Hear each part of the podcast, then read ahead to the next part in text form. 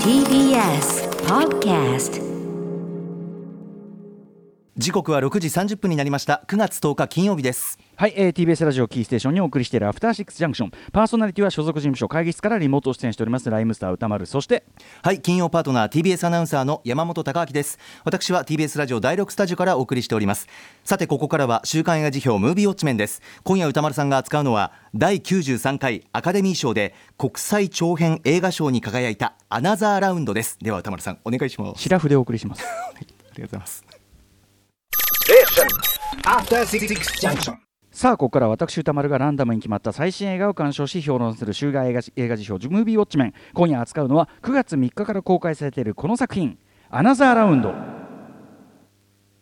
はい、えー、007カジノロワイヤルなどで世界的にも活躍している、えー、スーパースター、ね、スーパー名優にもなりました、えー、マッツ・ミケルセン主演最新作でございます、えー、冴えない高校教師のマーティンと3人の同僚はノルウェー人の哲学者が提唱した血中アルコール濃度を一定に保つと仕事の効率が上がる仕事の効率が人生がうまくいく、えー、という理論を証明する実験に挑む、えー、最初はうまくいくように思われたのだがというね、えー、監督は2012年の偽りなきものでもマッツ・ミケルセンとタッグを組んだトマス・ウィンターベアでございます、えー、数々の映画賞に輝き第93回アカデミー賞では国際長編映画賞を受賞いたしました。あちょっとなあのディレクターの箕田君ここであの曲をかけてほしかったんですよ。あのミーターズをかけてください。あの劇中でですねあの、まあ、基本的には印象的にはいはい。基本的にはあの劇中でねあのクラシックとかねあとそのデンマークのいろんな国歌であるとかそういうこう歌が印象的に使われてるんですけど主人公たちがノリノリでこう、えー、パーティーをする場面であとエンドロールでも流れるこのミーターズのシシーストラットというね、まあ、あのクラシックブレイクビーツでもあるんで世代もあるのかな、はい。えー、世代っていうのはそのヒップホップ世代っていうかねどっちかっていうと、はい。えー、これも印象的だったのでちょっとこれを流しながらいろいろ読んでいきましょう。ということで、えーと、アカデミー賞ね国際長編映画賞を受賞した。あと監督賞にもねノミネートされましたね。ということで、えー、アナザーラウンドもう見たよというリスナーの皆さんからのメールいただいております、えー、メールの量は普通。まあでも公開規模がそんなに大きくないからね結構いい線いってるか方かもね。賛否の比率は褒めへの意見が8割。主な褒める意見としてはお酒の良さと怖さが両方描かれておりフェア、えー、ままならない人生をそれでもどう生きていくかという普遍的なメッセージがある。松見ケレセンはもちろん主演俳優たちの演技が皆素晴らしかったなどありました。結構ね、えーと、トマス・ウィンターベア監督常連たちもね結構いましたけどね、えー、一方否定的な意見としては飲酒をモチーフにしたことで伝えたいテーマがうまく伝わっていないとか、えー、飲酒の怖さを軽く描きすぎではなどがございました。代表的なところをご紹介しましょう、えー、森中さん、えー、冴えない中年男たちのワンサゲン映画であり非常に普遍的で素晴らしい作品でした。飲酒の是非を問うのではなく正しくなさを持つ人間に寄り添うことこそに、えー、ことこそ、えー、監督の描き方方方たかったことなんではないでしょうか、えー、本作では職場での飲酒をきっかけに自らの家族や生徒たちチームメンバーから慕われることの尊さそしてその崩壊や再生までが描かれています。もちろん彼らの行動は職業倫理に明らかに反しています。しかし一体何があれば人生に彩りが生まれるのかということを観客に考えさせるだけで一定の価値があると思います。彼らの行動が度を超えてしまいある事態が起こってしまいますがそれでもなお酒を飲み続ける主人公が正しくなさをもってしても必死に人生に意味を見出しているように、えー、私には思い彼のことを愛おしく感じずにはいられませんでした。えー、自らの尊厳を取り戻し周囲の人間に囲まれ踊り狂いながら、えー、人生を謳歌しようとする主人公、えー、その姿は最愛の、えーね、娘さんを亡くし絶望の淵にいた監督自身が周囲の支えの中でこの作品を作り上げ必死にこの世界に足跡を刻もうとしている様子と重なるようで涙が止まりませんでした。そうなんです、えー、トマス・ビンターベア監督ね、えー、この作品出演も予定されていた娘さんを、えーと、撮影開始4日後に交通事故で亡くされてこれあのアカデミー賞のスピーチでもね話されておりましたけどそれでも作り上げた作品という。えー、ことなんですよね。はい、そのことも、えー、入れていただきました。一方、ちょっとダメだったという方もご紹介しましょう。えー、ラジオネーム、ゴジラの孫、マゴラさん。あのえっ、と、アンダーアンダー24でもね、出ていただいたマゴラの、えゴジラの孫、マゴラさん。映画としては非常に面白かったのですが最終的な結末とこの作品を貫くメッセージに対しては少し距離を取りたいと感じました本作の登場人物である中年ダメンズ教師4人組は父親という役割や社会的な立場に甘え自身の価値観や交友関係をアップデートすることを怠りダメンズのホモソーシャルで密閉された空間以外に心を開ける場所を失ってしまった人たちです。おっしゃる通り、えー、そして高校教師という立場に彼ら的には若干の敗北感を抱えていて一方家では理想の父を演じなくてはいけないという抑圧を感じており人生の袋小路にたどり着いてしまった男性性に苦しむ男たちとして描かれています。まさにゴジラの孫マゴラさんね。今もすごくそこら辺勉強中ということをおっしゃってました、えー彼らがその苦しみから逃げるために用いる手段こそが飲酒でした。それは感覚を麻痺させて快楽を得るためだけではなくチャーチルやヘミングウェイの飲酒伝説を引用しているようにこれだけ飲める俺すごいだろうというような男性性の補強という面もあるように感じました。またこの作品は酔っ払った彼らの地帯と彼らのせいで苦労をする女性たちの視点も描いているため表現として優しさがあるように感じますがマーティン夫妻これ主人公のね夫妻の離婚の原因が妻の浮気だったという描写はマーティンをかわいそうな人であるとして擁護するためのマンフレンドリーな描写でありウィンターベア監督は男性監督の表現という偏りから距離を取れていないと感じました。ここ僕もこれねここいらねえだろって思って見てましたね。あのなんでこれ奥さん側にも責任があるみたいな話を入れなきゃいけないのかっていうのはちょっとあのちょっと一番この作品では引っかかった部分ではあります。はいえーでね、えー、とゴジラの孫マグロさん家族の問題も女性たちに思わわせた、えー背負わせた負担も何もかもに背を向けるという非常に不誠実な終わり方で現実のジェンダー格差の構造を肯定してしまう表現だと感じました。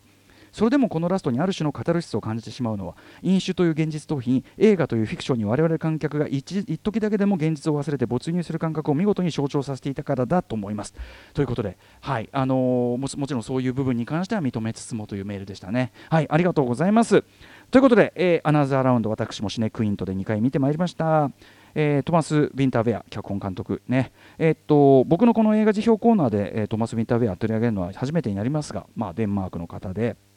まああのえーかのラース・フォントリアのですね、まあ、後輩筋というか年齢は一回り以上違うんだけどあの一緒にね「ドグマ95」というですね映画運動、まあ、あのオールロケで手持ちカメラで照明なしでジャンル映画的要素なしでみたいなそういう縛りがある中でクリエイティブなことをしようというような映画運動「ドグマ95」というねあれを、えー一緒にやったりしているような中で国際的にも評価されていった方でございまして僕もねあの金作の、えっと、2016年の「ザ・コミューン」というのと2018年の「クルスク」っていうね戦艦あの潜水艦の話ですねこれねクルスク、えーこれはね現時点で見られてなくてちょっとこれすいません申し訳ない。ちょっと痛いんですがんそれ以外の過去作はなんだかんだで一通り見ている感じですけど、えーまあ、作品ごとにタッチの違いはあるんだけど非常にざっくり言えば、えーこんな感じ。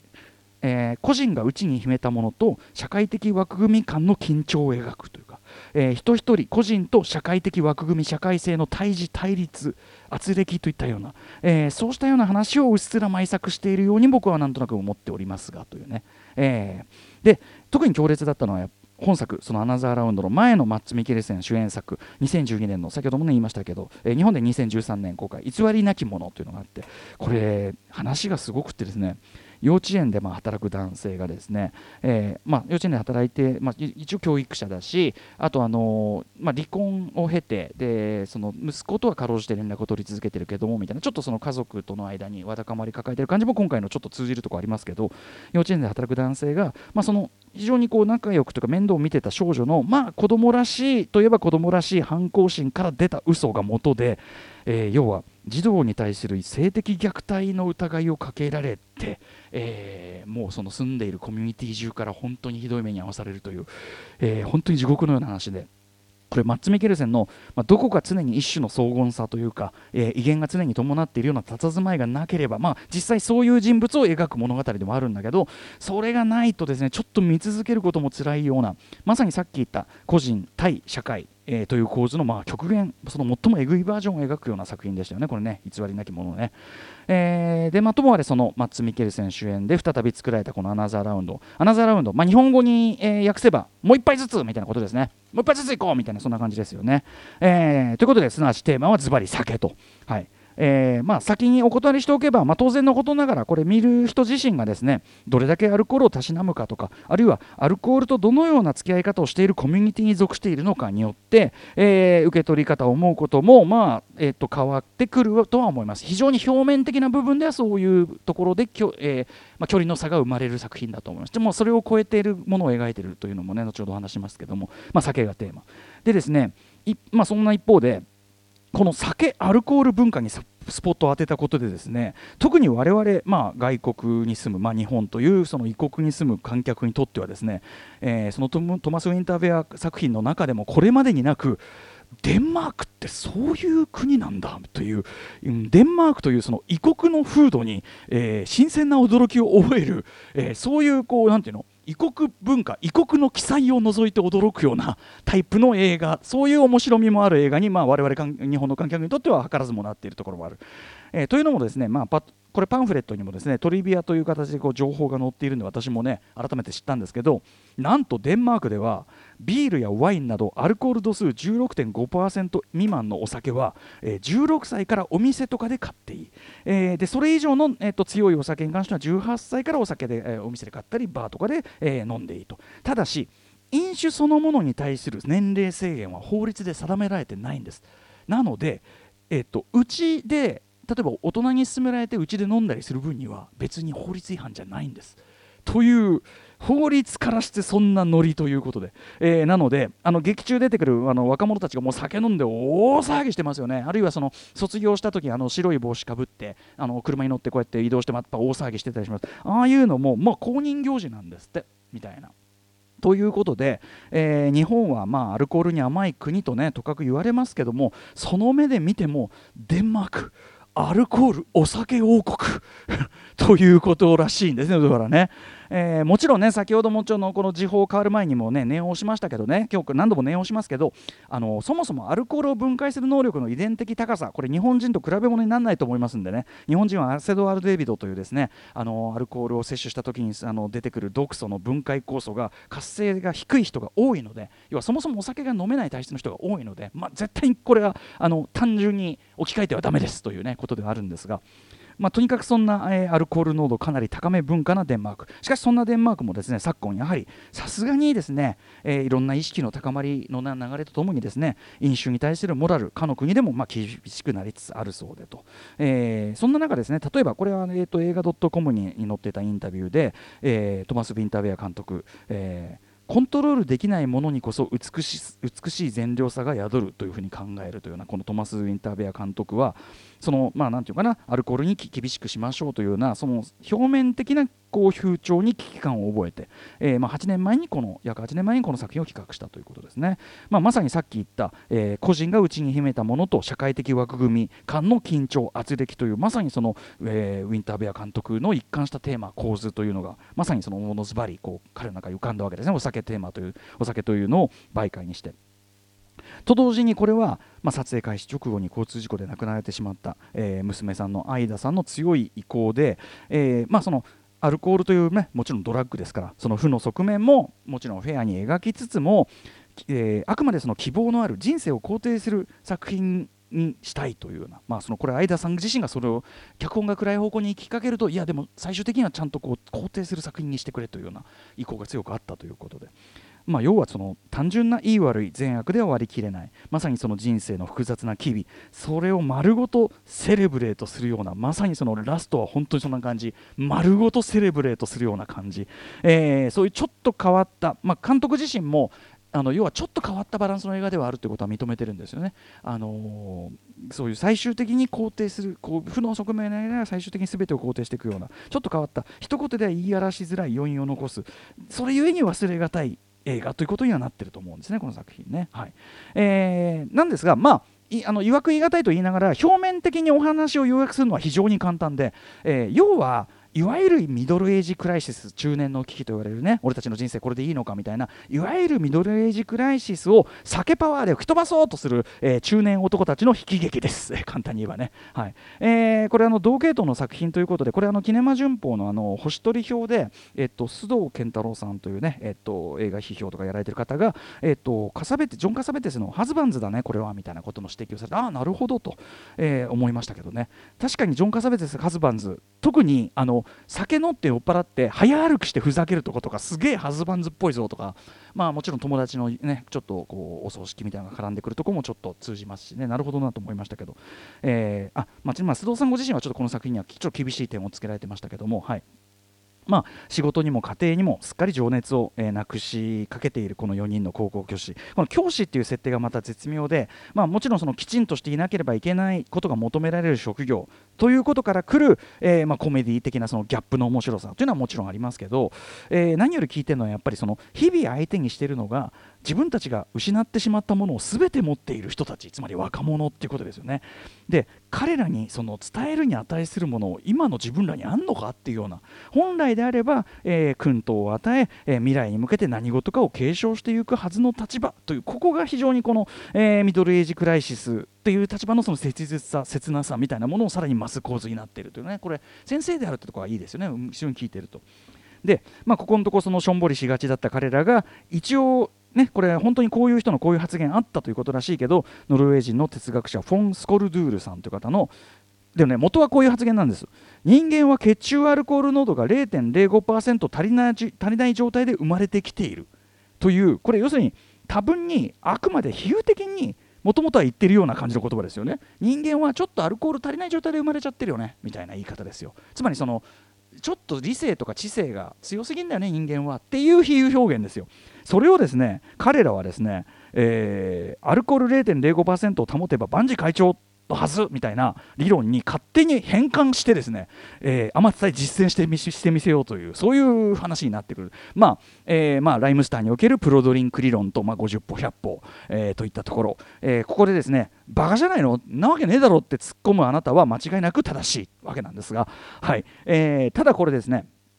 元の言葉がねやっぱりそのおそらく比喩的に出てきた言葉だけにある種その普遍的な心理をついている面も確かにあるというふうに僕はやっぱ思うわけです。はいえー、要は完全にコントロールされた理性や知性が人間というものを不幸にしている面もあるんじゃないのって話ですよね。えー、先ほどのトマス・ビンターベア監督の言葉を借りるならコントロールできないものが我々の人生にはある程度必要なんじゃないのかという考え方あるいは例えば近田春夫僕が連想したのは近田春夫さんがラッパーネームプレジデント BPM 名義で1987年に出したアルバム「ヘビーの表題曲「ヘビー。その中で「どうしてもシラフじゃ生きていけない」っていう非常に印象的なフレーズがありますがもしくはその影響を受けたライムスター「ペインキラー」という曲の私のバースでもいいんですけどまさにその「どうしてもシラフじゃ生きていけない」ってこの感覚。そこでシラフシラフじゃなくするものはここでは酒ですけど酒とかドラッグとかに限らずですね。例えば先ほどのメールにあった通りですね。映画や音楽文学何でもいいですけど芸術エンタメ全般そうでとも言えるしとにかく合理性からはみ出した何か我々が人生にでもどうしても必要としてしまう合理性からはみ出した何かを求めざるを得ない人間というものそれこそが人間らしさなんじゃないの？というようなそうしたこの上なく人間的なるものとしての非合理性その象徴としてのアルコール酒ということが描かれているのがこの「アナザーラウンド」という作品の本質なわけですよね。なので、えっと、これまではですねこれまで映画では飲酒アルコールそのものにもちろんその乾杯みたいなその軽い場面ならいいんですけど飲酒とかアルコールそのものに焦点を当てた映画というと、えー、言うまでもなくねもちろんアルコールというのはさまざまなその危険性をはらんだドラッグですし依存症になる可能性ももう当然あるものですから割とその負の側面というのをはっきり着地していく。お酒は結構やっぱ危ないよねとかね。お酒飲まない方がいいってところに着地していく作品の方が実は基本的には多いんですよね。アメリカ映画なんか特に全くそっちの方が多いわけですどっちかというと伝統的に、まあ、詳しくはライムスター歌丸の映画カウンセリングの中にお酒映画って項目があるんで詳しくはそこに見ていただきたいですけどもしあの映画カウンセリング書き足す、えー、機会があるならそこにさらに確実に加わること確実の間違いなしのこのアナザーラウンド。まずはその、えーちょっとだけその理性や知性の他我を緩めることから生まれるプラスの効果というのをはっきり描いてみせるっていうのはこれ意外と映画ではお酒がこれの効能っていうのはこうプラスの効能が語られて意外と珍しいことだったりするわけなんですね。えー、で特にそのさっき言ったようにですね彼らが高校教師という職業のそのちょっとこうねお酒の力を借りたっていうのはまさにこう情けない話でもあってそこはコメディ的でもありしょうもない話なんだけどでもまあお酒の力を借りてでも、えー、その教師という職業の本来の職分というか果たすべき理想つまり若者に学問に興味を持たせ可能性を開き、えー、そして立ち止まっているこの背中を押してあげるというその教師としての本文を酒の力を借りてではあれ、えー、ついに果たす一連の描写はやっぱりいちいち感動的ですしもちろんそれは社会的にはねさすがのデンマークでも許されない。一線を越えた行為であり実際それで破滅的な事態にもなっていくんですね。あの一応一つ言っておきますけど劇場の中で彼ら劇中でこの彼らがするあの、え実験ねあの0.05%保つってとこまではじゃあ5億譲っていいとしてあの第3フェーズから先は酒飲みとしてはもうアウトですから。あのあんなのはもう酒飲み失格って言ってもいいぐらいの感じだと酒飲みとしても思いますけども、えー、ただそれのね彼らに関してですねまあトマス・ウィンターベア監督、えー、とその描くタッチはあくまで自然主義的なんなら時にドキュメンタリックなまでに特にあの子供たちの描写とかやっぱり本当に信じられないぐらいリアルなタッチ。かと思えば同時に時々それこそ森田義満作品ばりにですね字幕使いがねこうふっとこう出てきたりとか途中いきなり挟み込まれる世界の酔っ払い政治家列伝みたいなあのモンタージュとかまあそのすっとぼけた仕掛けオフビートな仕掛けとかもしれっとこう入れ込んでみせるどっちにしろトマス・ビンターベア監督その対象に対してちょっとこうやっぱり距離があるっていうか寄り添いすぎずでも突き放しすぎずというかジャッジしないわけですね登場人物をね。はいえー、なので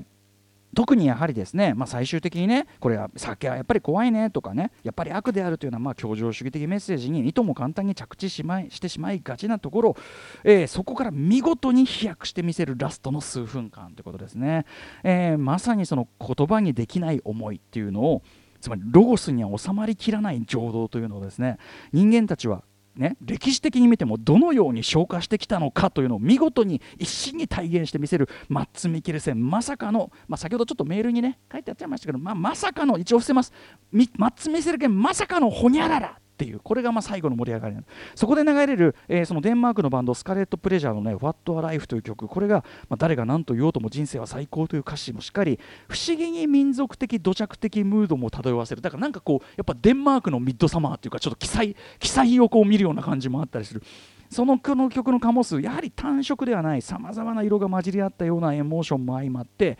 最後過去の人生から彼は飛翔したとも飛び立ったとも見えるし落下したとも取れる。最後最後のあの最後の瞬間の切り取り方。その幕切れの鮮やかさとかも含めてですね。はいあのいやまあやっぱりこうこれなんかすごい特別な何かを見てるなって感じがするあの一本ではあるかなと思いますね。一応念のためのね、まあ、何度も言っておきます念をしておきますね。さっき言ったように特に日本人は劇中の人と同じように、えー、アルコールを摂取すると遺伝的に体質が違いますので間違いなく体を壊しますので絶対に真似しないようにということでございますね、はい。えー、ただね、まあ、これ不思議とというべきか案の定というべきかあんまりね酒飲みとしてもそんなに酒飲みたくなるタイプの映画ではないですね。むしろそれよりも